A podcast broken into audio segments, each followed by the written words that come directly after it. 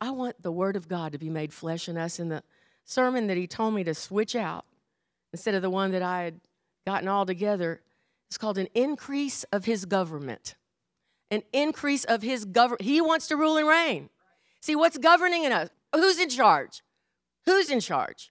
Isaiah 9, 6, and 7. I know it's not Christmas, but the scripture says, For unto us a child is born, unto us a son is given.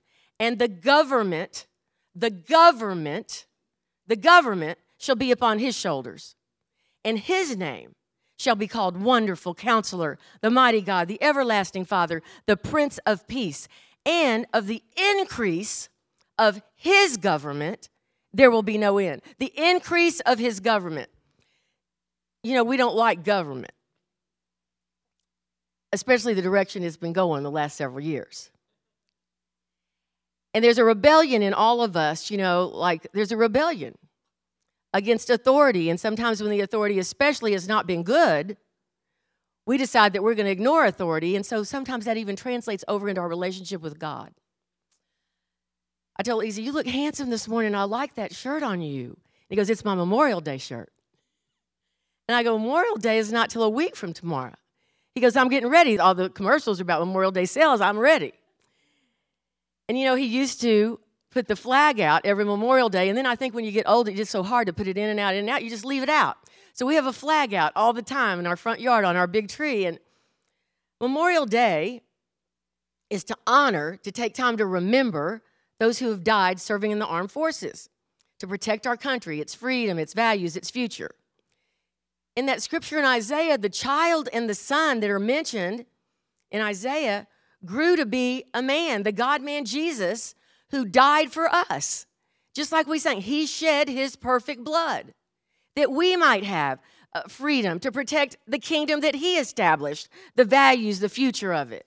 He paid the price that we could not pay. He wiped the slate clean on our behalf. You know that little song, I owed a debt I could not pay, He paid a debt I did not owe. You know, but the verse says the government is where? On His shoulders. We are carrying things on our shoulders we should not be carrying. I felt it. We're supposed to slough it off. Like Court said, shake it off. Slough these things. We're carrying around a self directed thought pattern that God does not have for us. He says, I will lead you. You will be my people, and I will be your God. You shouldn't be your own God. I will be your God, he says. Are you going to let him?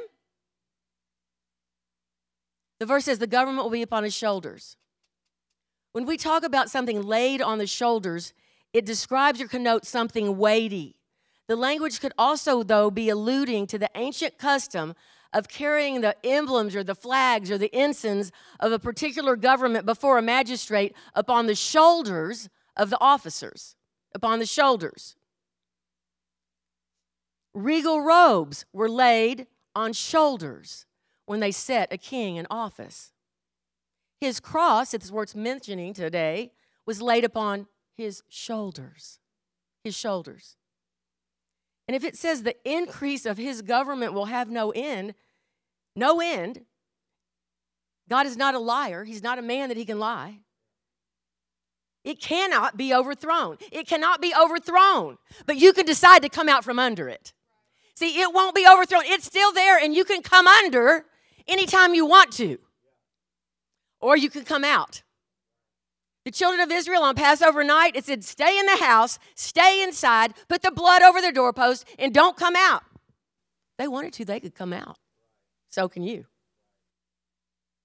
It can't be overthrown, but you can be outside of it. Now, the word increase, when I read this scripture a few years back, jumped out at me. And I felt the Lord was impressing upon me when we think of the word increase, that means there's more. Now, if I say, there's going to be increase in your job. There's going to be increase in your favor. There's going to be increase in your sales. You want it. But if I say there's going to be increase of the government of God in your life, are you content to stop where you are? Or you go, no, there's more of me, God, where you want to rule and reign. There's more of me for you to have. In the Constitution of the United States, and you know, John is not here, he's in Mexico preaching today. John will be the first to say, God is not an American. But because the Constitution mirrored after principles of God. It actually lists the basic functions of government. It says to form a more perfect union. God wants to have a perfect union with you. He wants you to be so united with Him that when the storms come and the trials come and the diagnosis comes and the job failure comes, you are so united with Him. You have a hope and a future because He said it. To form a more perfect union, to establish justice. Number two, justice. God is merciful and just at the same time. Not always fair according to the way we think, but He's just. And justice will come. And when people don't do you justice, He says, Vengeance is mine. You don't need to get back at them. You can forgive him, you can release him, you can let him go, or else that's going to be another weight on your shoulders. And instead of the government being on his shoulders, the weight is on yours to ensure domestic tranquility. Woo! We could use domestic tranquility in our homes, in the country, yes, but even in, even sometimes just in our own hearts, in our own self. A little domestic tranquility would go a long way.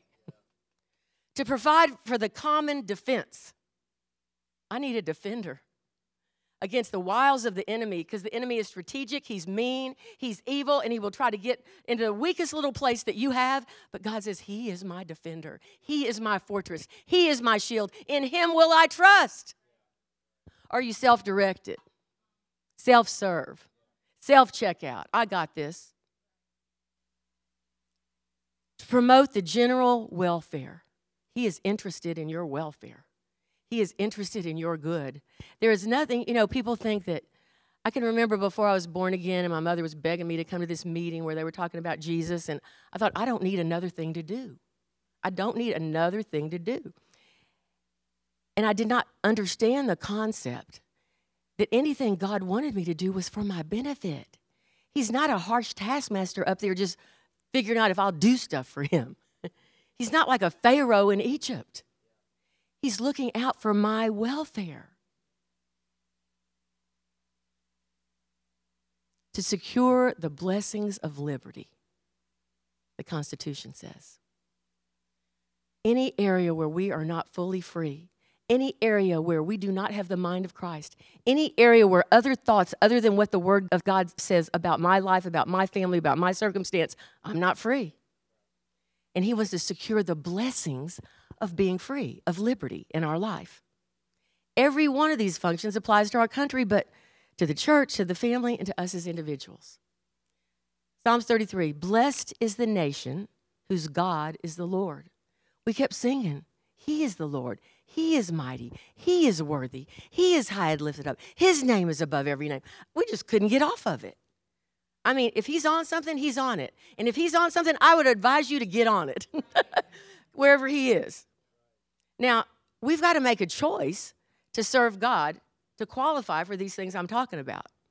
Cami did a really great job, great sermon about little choices, big impact. But choices can qualify or disqualify you. Your choices are the stepping stone to your future. They're what you stand on in every realm of life. Choices determine the direction of a nation, of a state. Some states see more like a few more of the principles of God are in, in place. Some states, it's like, whoa, godless choices.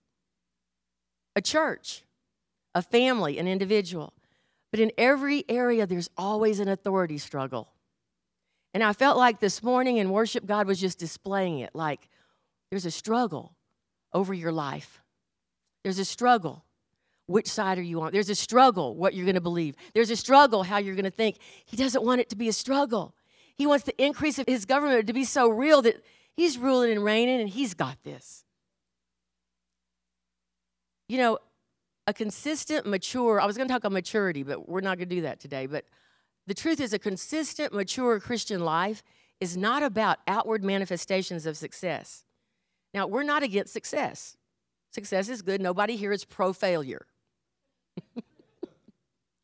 but how you judge success can be skewed can be very skewed. Success really is when you are not ruled by the daily temptations of depression, bitterness, apathy, strife, lukewarmness, materialism, rejection, greed, anger, self pity, ambition, and selfish desires. That's success when you're not ruled by those things. Not when you've got, you know, four Mercedes out there and you got to decide which one to take to church. I'm not against Mercedes. If you want to give me one, I'll take it. But God doesn't, God wants you to have things, but He doesn't want things to have you. He wants to have you. He wants to have you. He is a jealous God. He is jealous for you. But everything He has for you is good. Is your spirit man ruling in the areas I just said? Rejection, greed, anger, self pity, ambition, selfish desires, apathy, strife. Who's ruling? Sounds harder than winning a political office, doesn't it? But the choices you make determine whether these things rule you or whether these things are defeated. There's so many things that want to erode the effectiveness of the kingdom of God in your life. Everything that exalts itself against the knowledge of God must, must be cast down forcefully. It's like God came in this morning and He said, Look at me, get a picture of me, get a glimpse of me, so that when you walk out and the world brings pressure, you'll have something to look back at. See, because the enemy wants to get our eyes on what he's doing. And, and it becomes so magnified in our sight that that's all we can see and think about and, and bemoan and feel and then our feelings start to rule us. And what is what god says you know we know he says it but it's just hard to even hear because our feelings are clamoring. Our soul is like an unweaned child within us and it's so loud. Some of us have loud souls. You know some people have loud mouths some people have loud souls. And they might not even be saying it but they're hearing it on the inside of their head. And that loud soul is running their life and God said our soul is to be like a weaned child within us, not clamoring, not crying out. We're supposed to be spirit led. And then the spirit is in control, and then the soul follows, and then the body reaps the benefits. But some of us have souls that are in control. And I was going to teach a little bit on my maturity teaching about soul trouble and soul trouble, but I'm not getting to. So I'll move on. Because God said, do this. But it's a deliberate choice that we must make. You know, Jeremy Hamby, who's pastoring in Dalhart, who was on our preaching team, I love our preaching team. It's the foundation of our church. It's the fact that we have fivefold ministry. That is the, the word that God gave me and Easy in 1993, fivefold ministry, and we wanted fivefold ministry in house. And we have it. And we have a worship team, we have a preaching team, we have a prayer team, we have a ministry team. Team ministry is our thing. Transforming lives, training leaders, team ministry. It's what we do. If it's not what you like, this is not the church for you. But Jeremy Hamby was on our team our preaching team. And then he was called to go pastor in Dalhart. He got this amazing word from Shawn Bolz about what he was going to do and what he was going to bring to Dalhart. And we ordained him, sent him out to go pastor in Dalhart. But really, the, the impetus of all that started in 2014. See, choices you make way ahead of time determine where you end up later down the road. Because he told me that where it really all started was on September 17th, 2014, when he and Christy were coming back from a trip to Florida. And he said, We made a choice. We looked at each other and we decided something. We said, We will no longer be satisfied with the mundane, day to day existence that the world tries to offer us. We are going to press in for God, and we're not going to go home the same way that we came. I think we ought to say that every Sunday morning before we come to church. we're going to press in for God and we're not going to go home the same way we came. One time I brought some little cards to church and I had numbers on them, and it was like a four, you know, a three, a two. I said, Some of us are sitting in the audience and we think like we're judging a, a gymnastic competition. Four. I like that sermon. I, I like the, oh, I like I liked Cami. She was funny. Ten. Oh, Lena's too serious. Three. See, we're not here to judge, we're here to receive. Get your receiver open. Know what your job is this morning. God says, receive with meekness the engrafted word that's able to save your soul.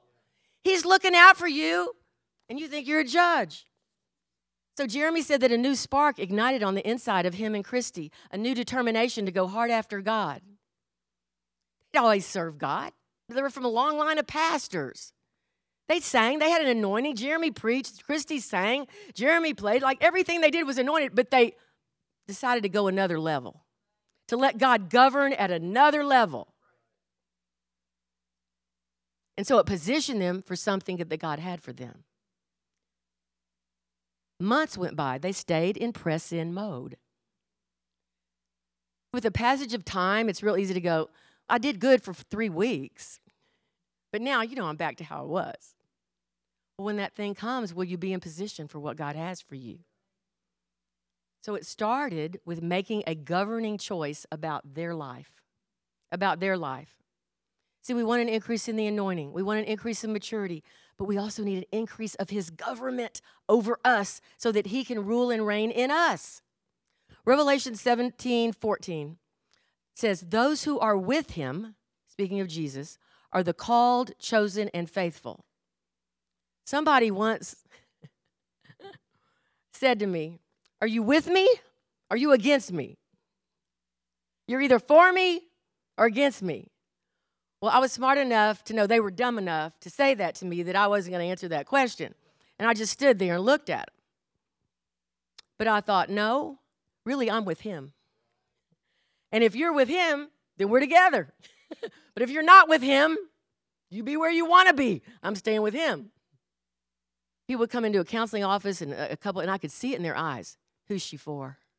Is she going to be for me? Or is she going to be for him? Who's she for? Whose side is she on? I'm on the side of truth. Whoever wants to go there, we're on the same side. See, people want to ask the wrong question and they want to trap you into a stupid answer.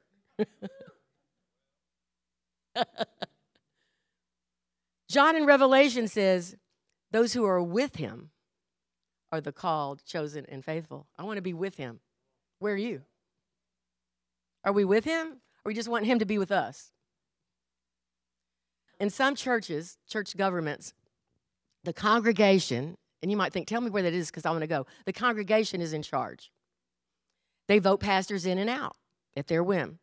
The pastor preaches a sermon they don't like, they call a vote. Or maybe the elders go and go, you know, that little topic you were on, we just really think you ought to lay off on that. There were some men who had a lot of money in our early years, and they go, you know, you keep focusing on young people. We just might have to leave. And he goes, Well, feel free to. There's the door. I mean, who are you going to be with? But in other cases, the clergy lords it over the people. And the people are there to serve his ambition and his dreams and his family. And they're the king and queen. And the people of the congregation are the subjects. And they're their road to fame and fortune.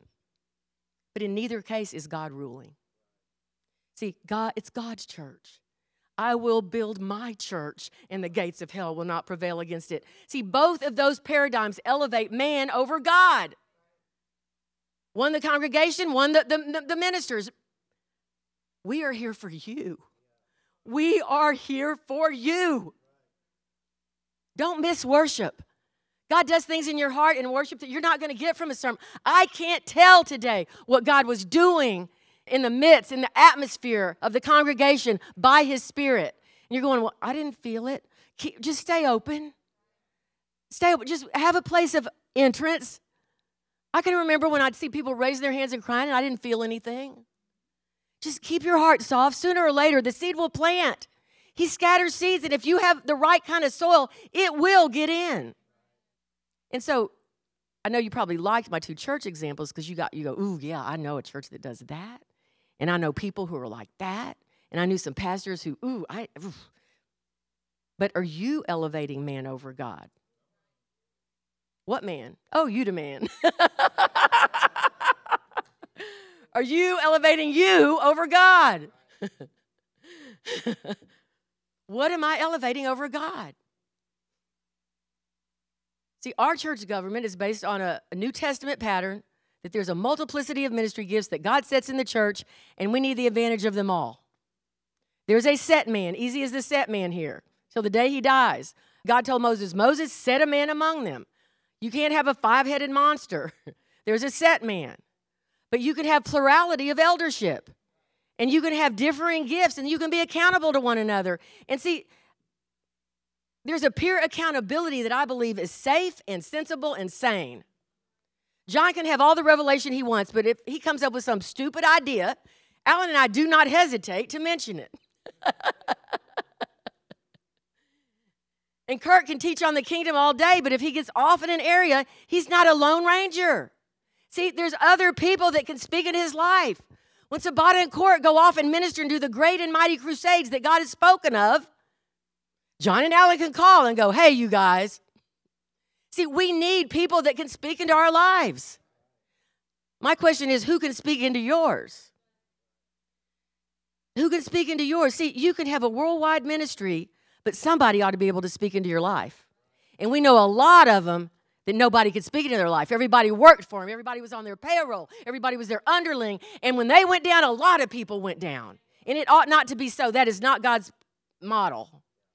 The devil targets people in isolation, and you can be isolated even in your leadership with people all around you. We need to submit ourselves in such a way that somebody can tell us the truth. My note said, say it again. We need to submit ourselves in such a way that somebody can tell us the truth. And it's usually not the truth we want to hear. If we're not seeing truth for ourselves, we'll stay blind if nobody else can tell us. If there's nobody we'll listen to, we'll stay blind. Stay blind. You like it? Is that working for you? I remember Jen when Jen goes, "I don't see it, Lena, but if you're saying it to me, uh, okay." Like it was it was hard for you to see it because when the devil blinds all of us somewhere, we've got to have somebody we can trust. They can say, "You're not seeing it, but I love you enough that I'm seeing it for you." People go, "I've been in counseling. You know, it's non-directive." I'm like, "Oh." They don't want to tell me what to do. I go, "No, they just want to take your money. How much you paying them?" I go, because somebody that really loves you, they're like, this is not a good choice. No, don't do this. This is for your harm. This is not what God is wanting for you. See, that non-directive counseling, that you can go for five years and be comfortable in your sin, in your stupidity, in your confusion. Your bank account will be less, but you, nothing will change. Now, I believe when people make a choice to do it God's way, there is an immediate reinforcement that takes place in the spirit. The Bible speaks of gates and walls when it talks about government. I believe gates and walls in our heart can rise or fall. I believe they can open and close based on choices and decisions, our choices, our decisions. In the book of Nehemiah, the nation of Israel made a choice. There was a defining moment that caused a change in their direction. You see, some walls need to be built. You need to build some walls around you to keep stuff from getting in. But then there's other walls you need to take down because that's where you don't even let God in.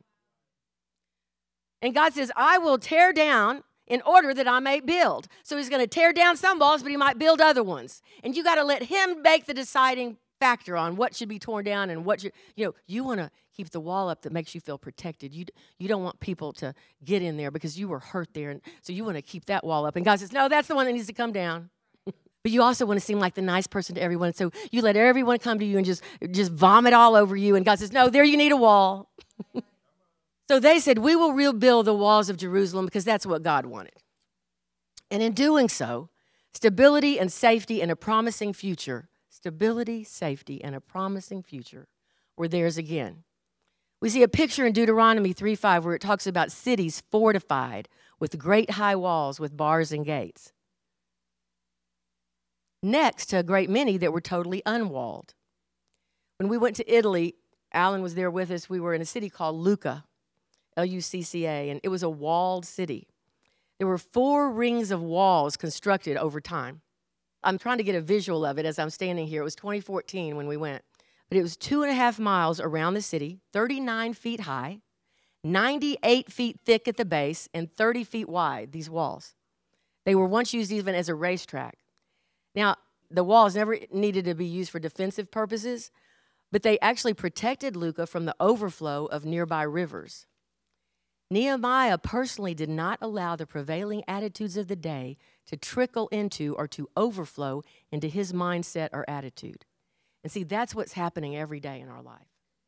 That the prevailing mindset of the world the prevailing mindset of the medical community, the prevailing mindset of the powers that be are trying to trickle into us so that we're polluted.